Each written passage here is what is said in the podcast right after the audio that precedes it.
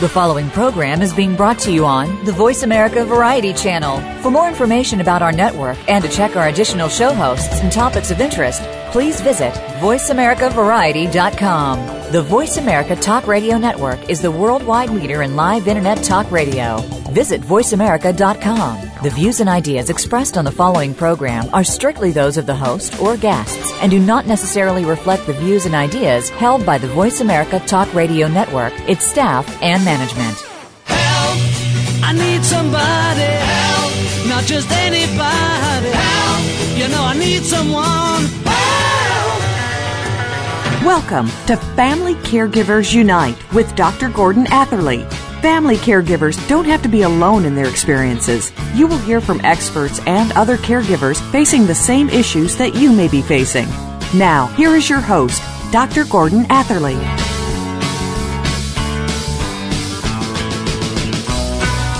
Welcome to episode 184 of Family Caregivers Unite. This is Dr. Gordon Atherley, your host.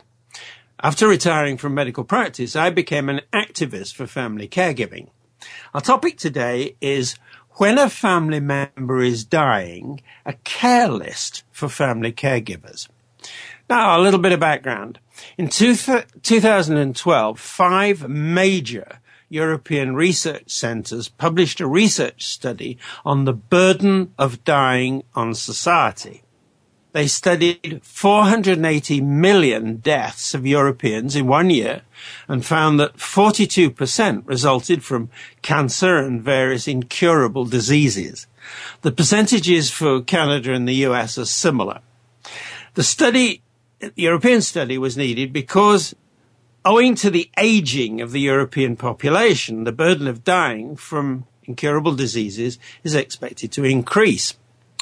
The population of North America is also aging, and because governments take notice of what other governments are doing in response to aging, the study could be run in North America. Now, the study was intended to prepare for future development of what the researchers called the public health model for the burden of dying on society. So, I asked, where are family caregivers in the public health model now and in the future? Well, and this is the answer I, I found. Family care- caregivers are nowhere if this major European study is anything to go by, that's because family caregivers simply aren't mentioned. Which is why our topic, when a family member is dying, a care list for family caregivers is so important. To discuss it, our guest today is Tracy Soloninka. Tracy is a recognized leader in oncology and palliative care. At Durham Regional Cancer Center, she's the manager of the outpatient palliative care program. She's extensive experience in the United States and Canada in developing hospice and palliative care home delivery programs. She's received her undergraduate degree in nursing from Arizona State University and her master's degree in oncology from the University of Newcastle in England. A research focus has been on caregiving at the end of life and the challenges facing those individuals who commit to supporting a loved one through the dying process. A strong proponent of the right to die at home, Tracy understands the struggles faced by family caregivers who accompany patients on, and family members that is, patients on this journey. She's a vocal advocate for caregiver benefits to enable family members to dedicate the time required to support the many physical, psychosocial, and spiritual demands during the dying of a loved one. So welcome to the show, Tracy. Thank you, Gordon. Good to be here. Great. Tracy, let's, first question for you. Please tell us more about your work and also about your own experiences of family caregiving.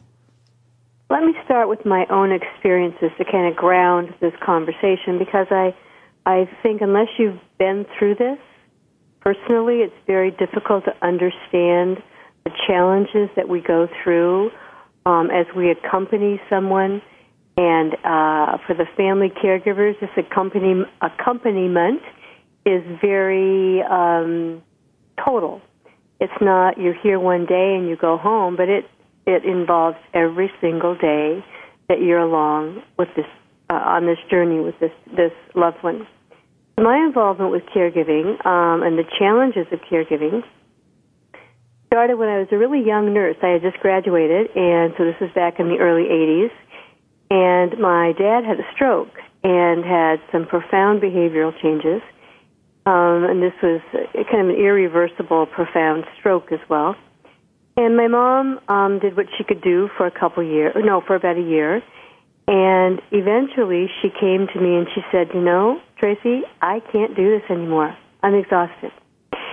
And um, I was living out of state at the time. And so, again, so one of the challenges with caregiving is trying to organize your family to support you. So I did, I did um, transition my job and moved uh, to back to Arizona to take care of my dad as a primary caregiver. And um, what I found that fortunately for me, as a new nurse, I did have a lot of the skills and you know uh, the experience dealing with the pain and symptom management that most caregivers don't have. But I certainly came out of this experience scarred. I mean, it it changed my relationship with my dad, with my mom, with my siblings, um, and I think what I realized is that this isn't working. And there's got to be a better way to do this. Even for me, who had a lot of knowledge of a the system, I could navigate the system myself. Plus, I knew the pain and symptom management issues. I knew, you know, some of the issues that surround deciding uh, what options you have with someone who's dying. You know, do we look at long-term care? Do we look at a hospice? Do we look at hospitalization? And while I, I did, um, I am a strong advocate for people dying at home. What I realize is that uh, caregiving is is an incredible, uh, overwhelming burden for a lot of people, and so dying at home is not necessarily the only choice or even the right choice. I think, and as we'll talk in this conversation, I think what we as caregivers find, especially when we've kind of been in the system for a while, is that we've had interactions with the hospital system that are not necessarily patient friendly, certainly are not patient centered, and they're not humanistic. They're right. very episodic and very cold in many respects. So for many of us, we make um, unrealistic, um, you know, um, promises to our loved ones saying, oh, don't worry, dad, mom, whoever, we will never put you back in the hospital because you want to die at home. I'm going to make this happen for you. Right. Well, what I found was that's not realistic. So this was back in the early 80s, just when hospice was developing a voice in the States. And the hospice movement um, was just beginning to form and develop some government, governmental framework and governmental support so I got involved then at just at the right time to begin to establish some policy around what are your options as a caregiver. Now, Tracy, I'm going to take you into a question whereby I ask you to tell us about palliative care and end of life care provided for persons dying at home and who do, who are the people who do the providing? Tracy? Well, there's a couple of uh, things I want to clear up first. Is that that I really want to be really clear about the differentiation or the difference between palliative care and end of life care. All end of life care should be palliative, but certainly palliative care is not necessarily end of life care. So, do we wanted to have, uh, have some clarity around that, Gordon? Mm-hmm. So, um, palliative care is obviously an, uh, an approach to care that's provided to anyone at any age um, with any diagnosis who has been provided at some point here a life limiting diagnosis.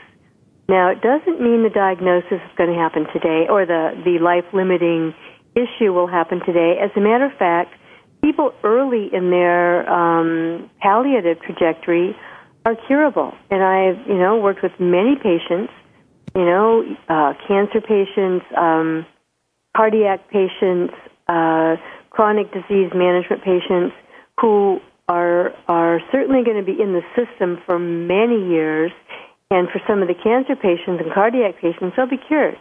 But they're coming into um, an environment where they need palliative support. So they need um, a holistic approach to their symptoms. So whether it's pain, whether it's a new mom that's been diagnosed with breast cancer and has, you know, a 12 and 13 year old at home, that even though this breast cancer is probably going to be curable, I still have to deal with my children. What am I going to tell them? How am I going to deal with this? You know, she's going to be having pain and symptoms that she's not able to handle, and probably is ha- handling, you know, pain or lymphedema issues right now. So palliation begins with any um, new diagnosis that has life limiting overtones. Um, end of life now is um, a trajectory where we're looking at 12 months to six months out of a prognosis that says, you know, we have done everything we can possibly do to cure you. At this point, we have no more quivers, no more arrows in our quiver. We're done. So, um, you know, we've tried our clinical trials. We've tried what we can do. You know, we've brought in all the alternative, all the complementary medicines. At this point, there's nothing else we can offer you in curative. And, but, um, we can transition into end of life palliative care, which is really about comfort care. And I think that what you'll hear, and I think as we'll talk further in this uh, discussion, many patients and many families go, oh, no, this won't work for us. Because palliative care means to us as, as caregivers or us to patients as we're giving up hope. So if I get into palliative care, regardless of whether it's a new diagnosis that's potentially curable or whether this is an end of life um, situation where, you know what, there's there's miracles. You know, miracle could happen. So I don't want to get into a palliative situation that I'm basically saying there is no hope. And I'm saying this to my loved one who I love more than life itself. So I think that part of this whole palliative picture is really supporting people, as we'll talk, about transitioning hope. So what does hope mean? I'm going to stop you there because we're going to go into a break any moment. And that's a very important point that I don't want to rush you on. So we'll take the break now. Uh, I always like to say this is where we have to pay our rent. Um, this is Dr. Gordon Atherley, and my guest is Tracy Soloninka. You're listening to Family Caregivers Unite on the Voice America Variety and Empowerment channels and CJMP 90.1 FM Community Radio for Powell River. Please stay with us. We're coming back.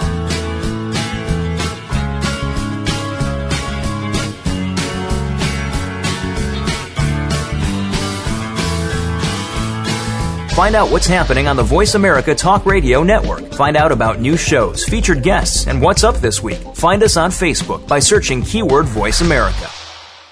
What would you do if you knew that you could not fail? The Dr. Pat Show with Dr. Pat Baccili is a radio forum for some of the world's most influential people in the fields of health, wellness, and human potential. Dr. Pat brings together and introduces visionary scientists and futurists, environmentalists, educators, business leaders, inventors, filmmakers, authors, artists, mystics, and healers who inspire and support individual and collective growth and positive cultural shifts. This award winning radio show empowers the listening community to be the change they want to see in the world.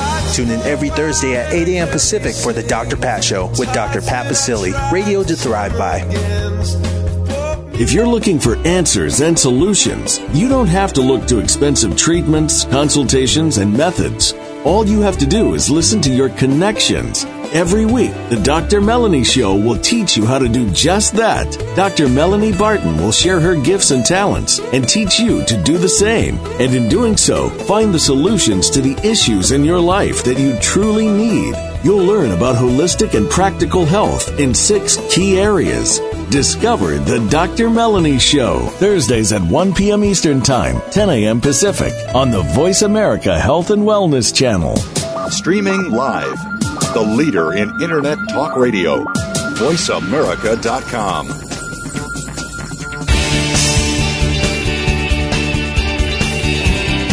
You are listening to Family Caregivers Unite with Dr. Gordon Atherley. If you have any questions or comments about our program, please address them by email to docg at familycaregiversunite.org. Now, back to Family Caregivers Unite. Welcome back to our listeners to Family Caregivers Unite and Tracy Soloninka. Our topic is when a family member is dying, a care list for family caregivers. So let's talk about the challenges for family caregivers caring for family members.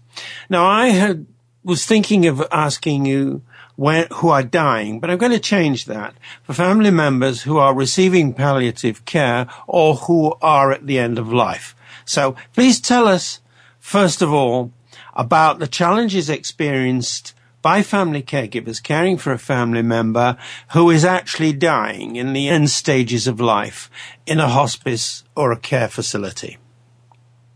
So, if you have made the decision uh, at this point, uh, hospice, by the way, is very um, exclusive. So, the odds that you are dying in a hospice in Canada are not significant. There's um, less than 3% of the people that actually die in a hospice environment. But um, the odds that you're going to be dying in a long term care environment are significantly greater. You know, probably 20% of people die in a long term care environment. You know, I think that the challenges facing caregivers anytime you're not dying in your home are significantly actually less than when you're actually dying in your home.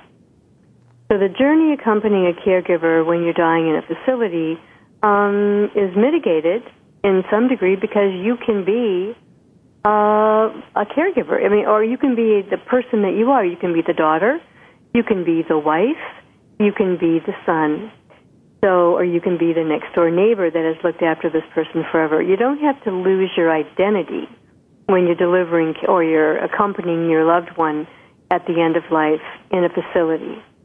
Now, it doesn't mean that it's not fraught with, with concerns on your part, because certainly um, you're going to have all the psychosocial issues that accompany that. You're facing a huge loss. You, and, and to some degree, you get a sense of that loss with uh, who am I now? You can kind of get a sense of that, but you're not having to deal with that as viscerally as if you were at home with someone doing all of the caregiving as well. And we'll talk about that in the next segment. But the issues in uh, no matter where you are accompanying someone on this journey are still going to um, be similar from the perspective of uh, just the logistics what what am I going to do about money? What am I going to do about banking? I don't even know where our bank accounts are kept, really. And believe it or not, I see this all the time. I've seen women who have never written a check or have no idea how to access online banking. Um, and I guess I shouldn't say just women, it seems to be more women, but men too, whose wives have taken care of this forever. So just the logistics of carrying on now as a single person are, unless you have a checklist that says, I've looked at these issues and I have a sense of what's missing or a sense of what I need to go over with my husband or wife, you're not going to know until after this um, person has died, and then you don't have the information. and I think that's why a checklist is, is critical as you go into this phase. Right. Now, you've led us in very well into now the question of the challenges um, for family caregivers caring for a family member who is dying at home. Challenges. Um, the the issue is the issues are so um, multi layered that it's hard to pull out one string because they're all so intertwined, and it sneaks up on you. So unless you've got some kind of checklist that you're working from, you're going to wake up one morning and you're going to be so exhausted, and you're going to have a excuse me a trip to the uh, physician that day that you really haven't arranged transportation for. Um, you thought your daughter was going to come pick you up, but oh my gosh, she's not available. you really don't have a, a list of his current medications or her current medications, and you know that the physician's going to ask for them.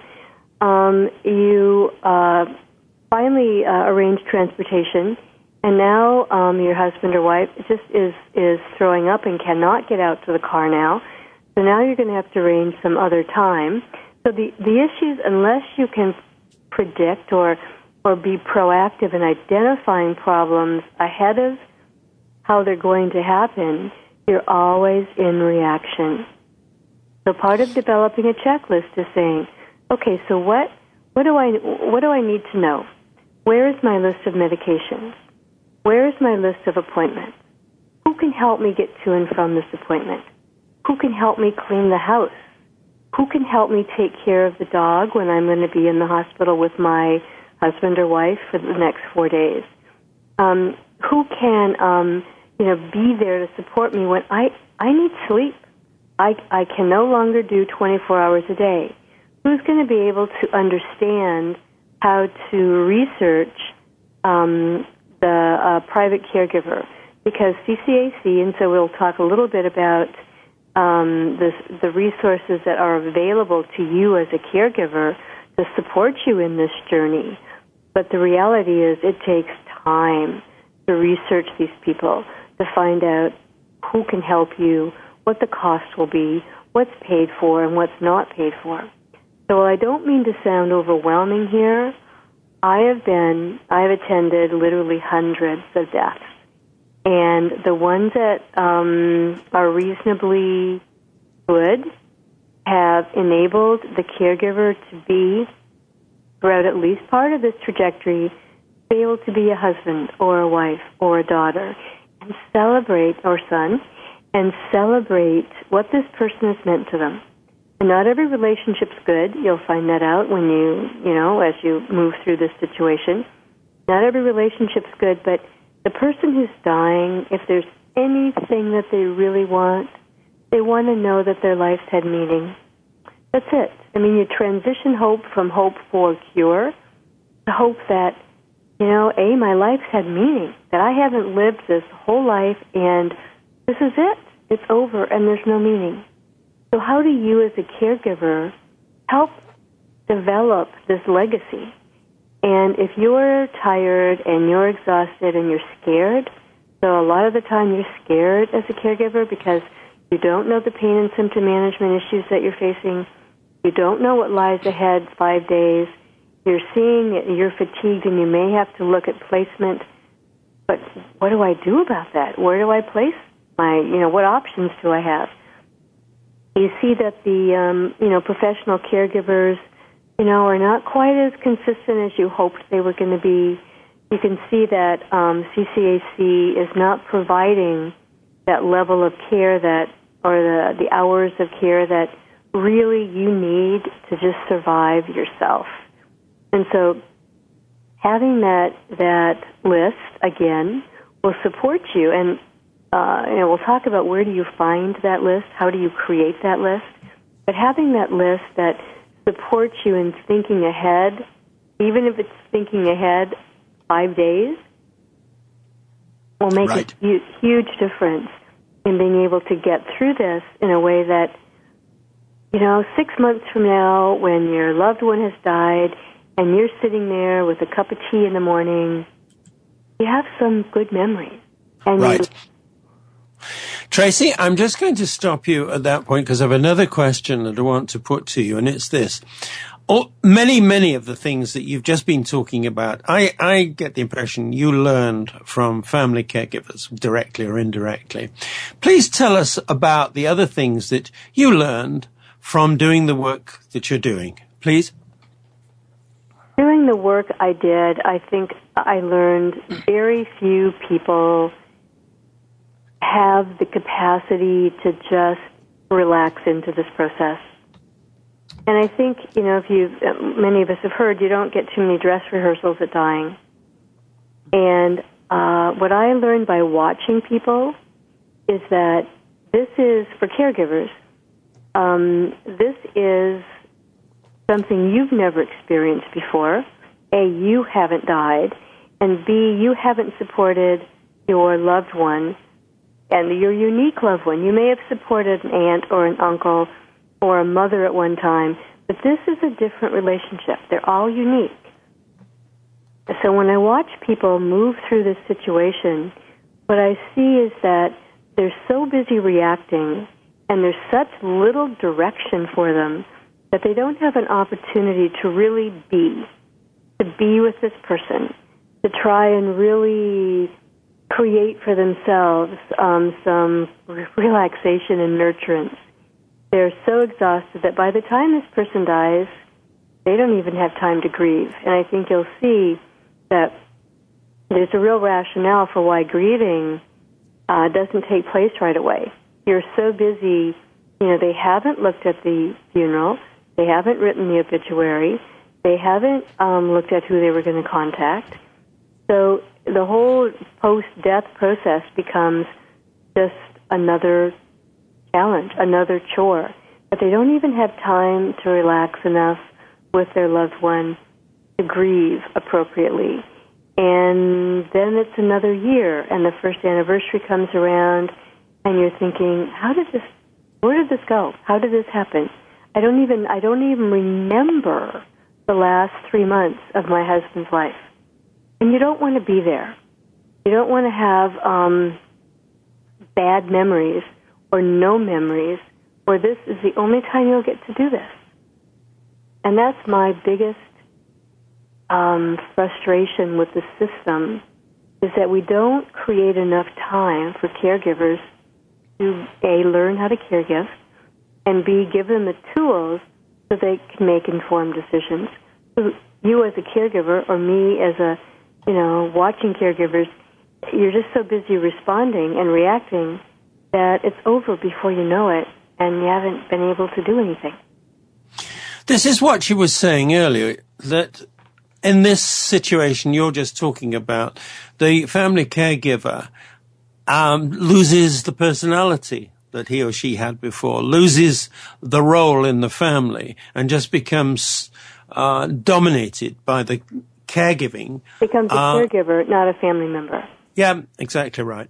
Now, it is time for us to take the break, so we'll do that there now, but we're coming back to some more of this vitally important discussion.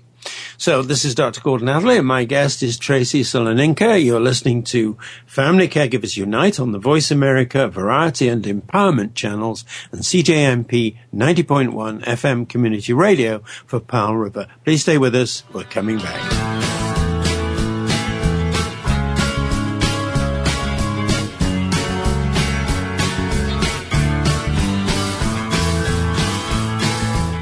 Now you don't have to stay linked to your desktop or laptop. Take Voice America on the go and listen anywhere. Get our mobile app for iPhone, Blackberry, or Android at the Apple iTunes App Store, Blackberry App World, or Android Market.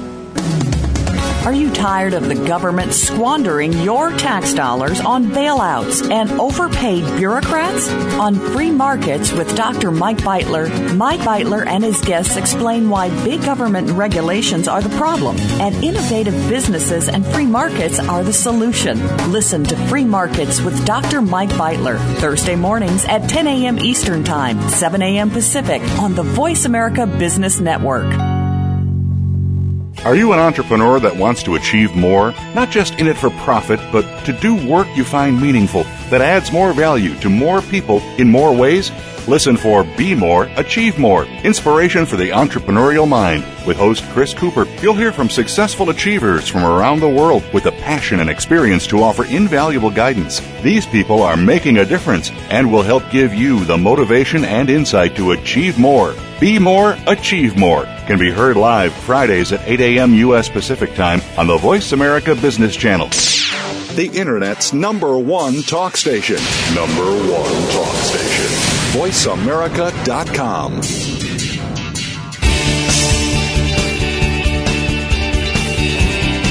You are listening to Family Caregivers Unite with Dr. Gordon Atherley.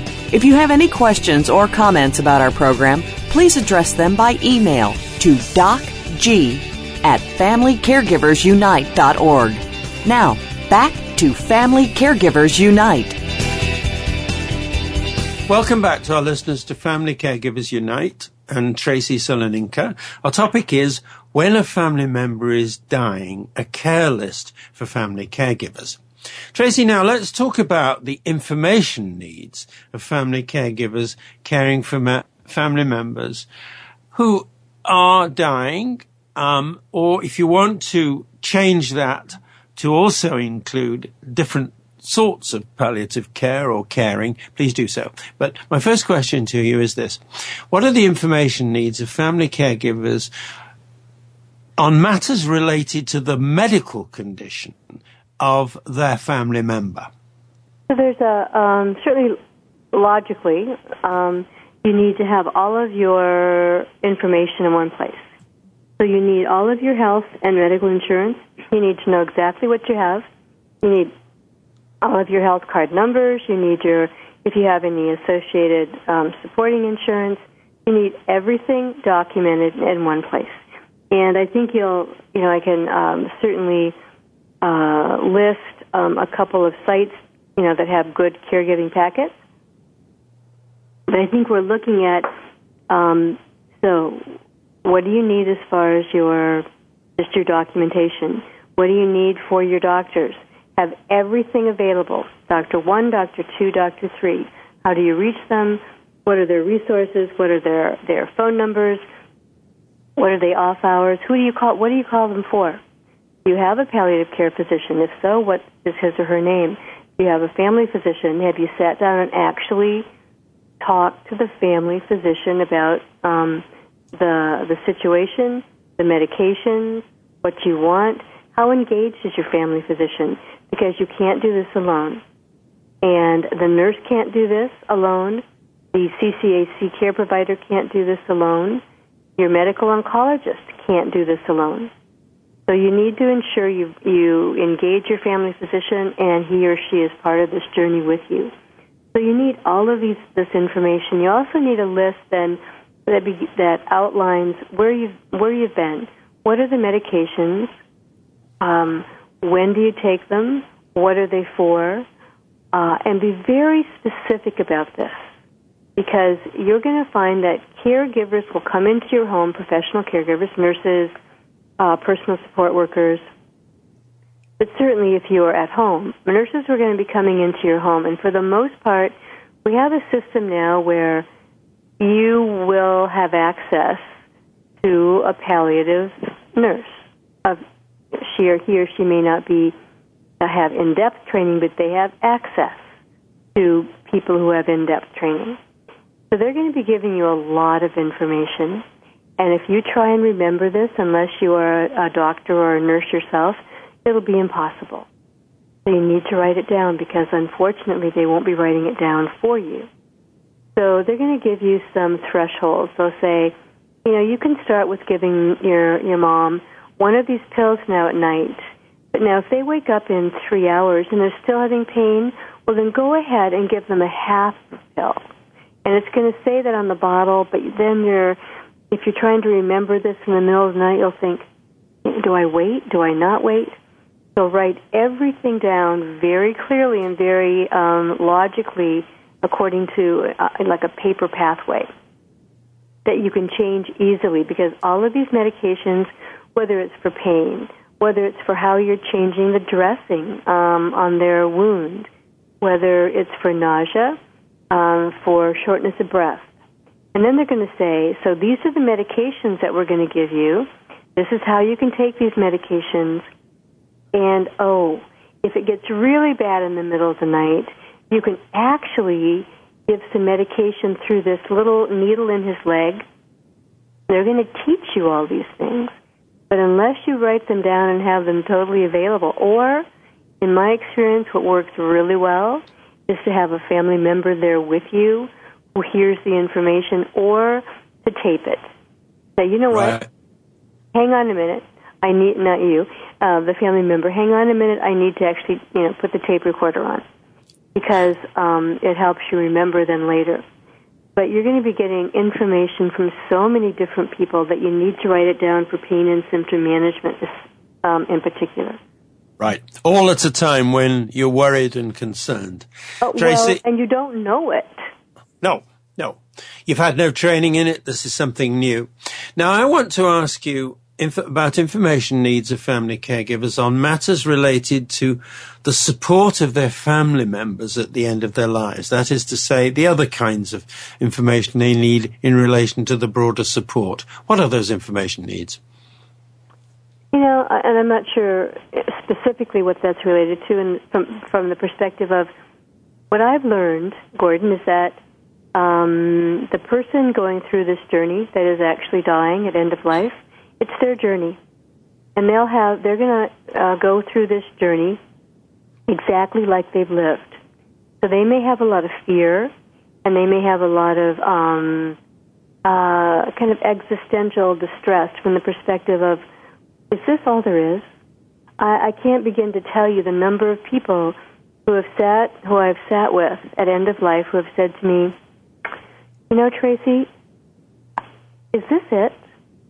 I don't know. I just expected dying to be, I don't know, something more like I'd learned something or there'd be some message that was delivered to me at end of life that I would see life more clearly or I'd understand things.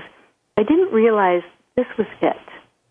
And not only is this it, but I don't know how to do this. I don't know how to die. And is there like, do I do something or do I have to like, I don't know. I don't know what I'm supposed to be doing now. And I think that this isn't something that, yes, people transition into death, but there's also kind of a, kind of a questioning along the way about the best way or having, you know, distress around not doing it right. Um, and for family caregivers, this can be extremely um, uh, scary because they don't know how to do it either. So a lot of um, caregiving or a lot of the non-medical issues revolve around um, being sure that you're going to be okay. So um, you'll see that most um, people who are dying, if, if you know they've got a caregiver taking care of them, uh, they want to be sure that this caregiver is going to be okay without them.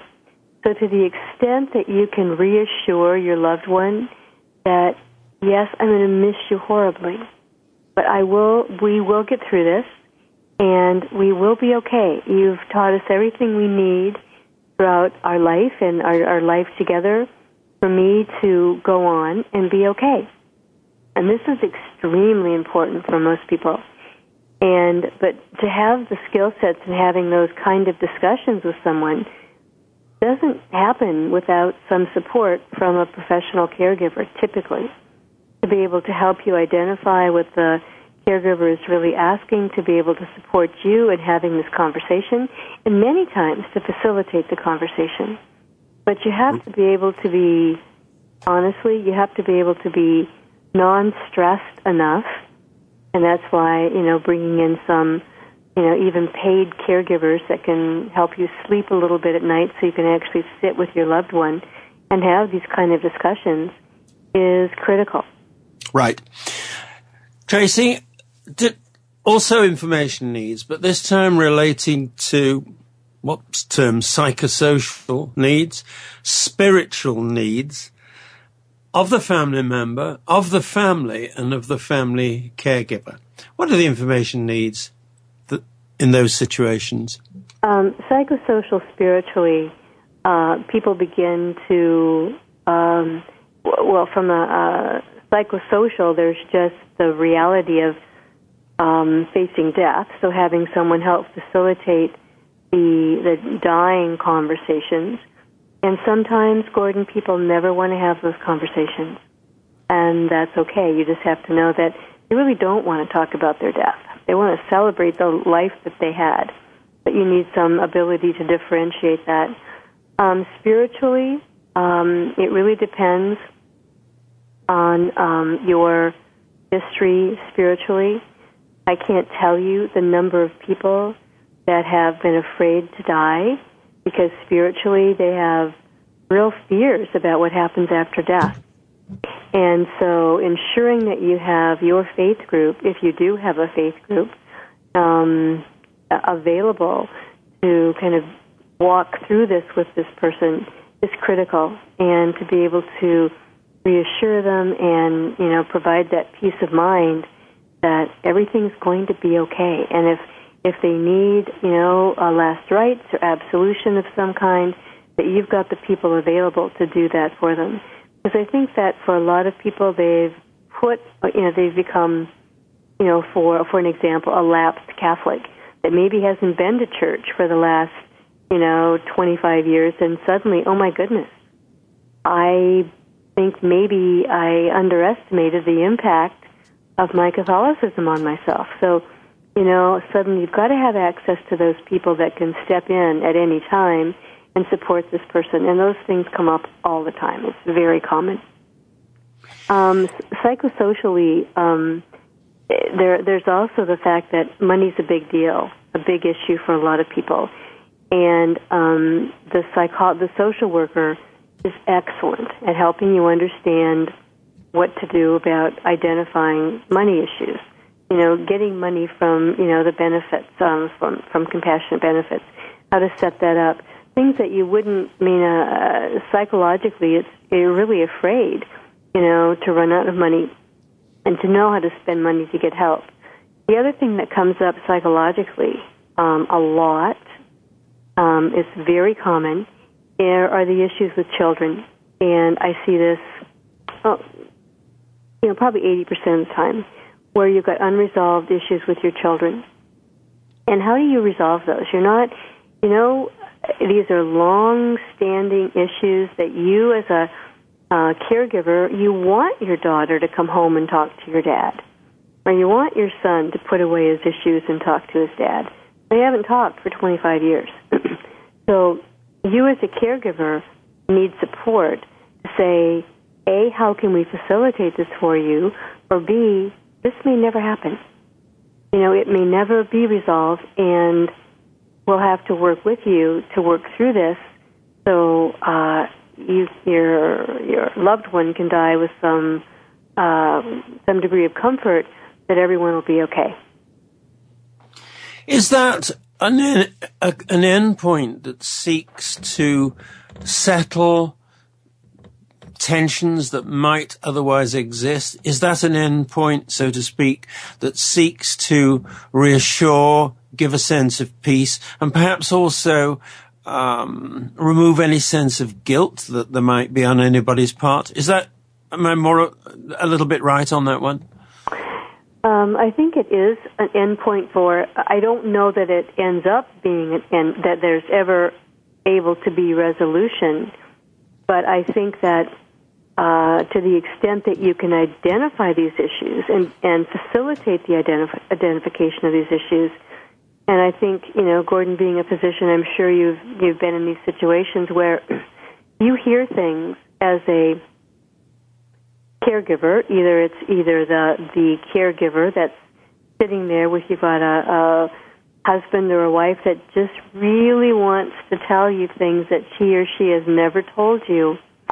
And, you know, uh, secrets come out and issues are put on the table that unless you've got some, somebody to call, and that's part of having this checklist so that you have talked to CCAC and you have said, you know, uh, at some point you need to know the resources that are available for you because when these things are raised, they're raised at times when you need support. You can't do it by yourself.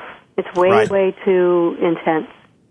So yes, very... we're trying to resolve these issues at end of life, and and it's very complex and it's very um, um, it's intertwined with all the history that families bring to end of life. And I think, in my experience, there's seldom not something going on. There's seldom not one family member not talking to another family member or, you know, something that comes up that needs resolution. And a lot of times money is a big issue. Who is the power of attorney? And why are you making these decisions? And is this really, you know, do we really want to be spending money this way? Right. You know, this is my legacy that you're spending. Tracy, I'm going to stop us now because we do we have to take the break. Um, so let's do that now. This is Dr. Gordon Atherley, and my guest is Tracy Soloninka. You're listening to Family Caregivers Unite on the Voice America Variety and Empowerment channels and CJMP 90.1 FM Community Radio for Powell River. Please stay with us. We will be back.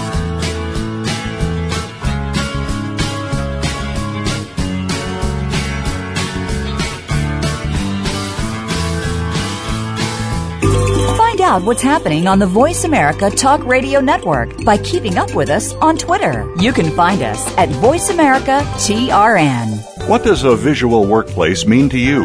How does it contribute to operational excellence? And what steps do you take to put it powerfully in place?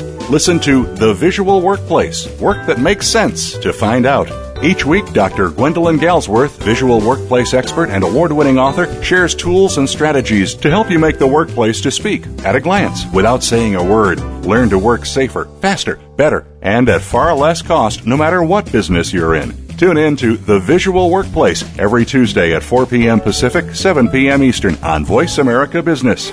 Are you a single parent trying to create the balance between home life and work life? You may be running a successful business but how are your relationships with your family and children? If you're one of the thousands of people trying to juggle it all, tune in to Straight Up with Chris, real talk on business and parenthood, hosted by Chris Efficiu. Chris is the portrait of the success story, coming to the U.S. with no language skills, founding and growing several businesses, while raising his daughter from age 7 to adulthood as a single dad. Listen every Thursday at 6 p.m. Eastern, 3 p.m. Pacific on Voice America Variety. Stimulating talk gets those synapses in the brain firing really fast. All the time. The number one internet talk station where your opinion counts. VoiceAmerica.com. You are listening to Family Caregivers Unite with Dr. Gordon Atherley. If you have any questions or comments about our program, please address them by email to docg at familycaregiversunite.org. Now, back to Family Caregivers Unite. Welcome back to our listeners to Family Caregivers Unite and Tracy Soloninka. Our topic is when a family member is dying, a care list for family caregivers. So now let's talk about a care list.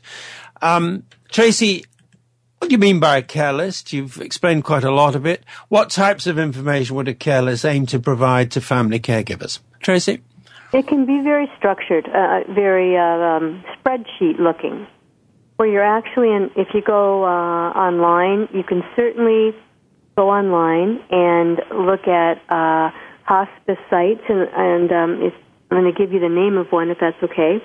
Sure um, there's a uh, like a good site in the states, John Muir Healthcare, M-U-I-R, and John Muir um, is one of and these this happens to be a hospice, but you'll find if you start researching them, you'll find checklists from most of the major hospices that and John Muir is one of them that look very similar.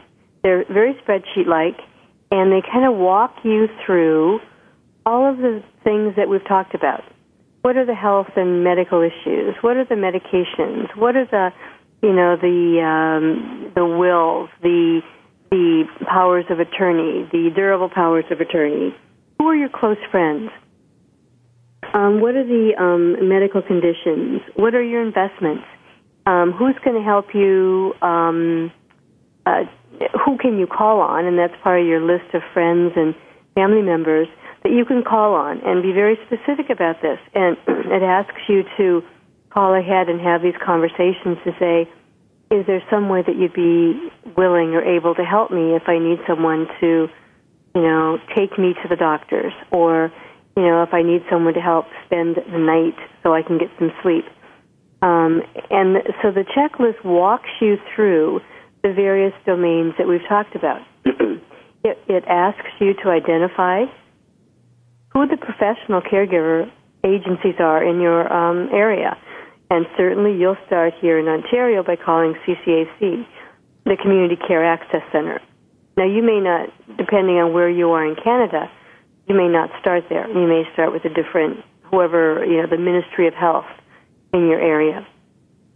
But when you start, if you start walking through this list, it will begin to ask you enough questions that you'll um, begin to identify more and more granular level of what you need to find in your own organization. I want to ask you uh, a more direct question. Is this work you do? Do you prepare lists like this? Um, and if so, where could your work be accessed? I do, and I certainly, um, it's, I can list it for people or I can give it to you to find it on the Durham Regional Cancer Center, but it's primarily at this point for our patients. It's not public access.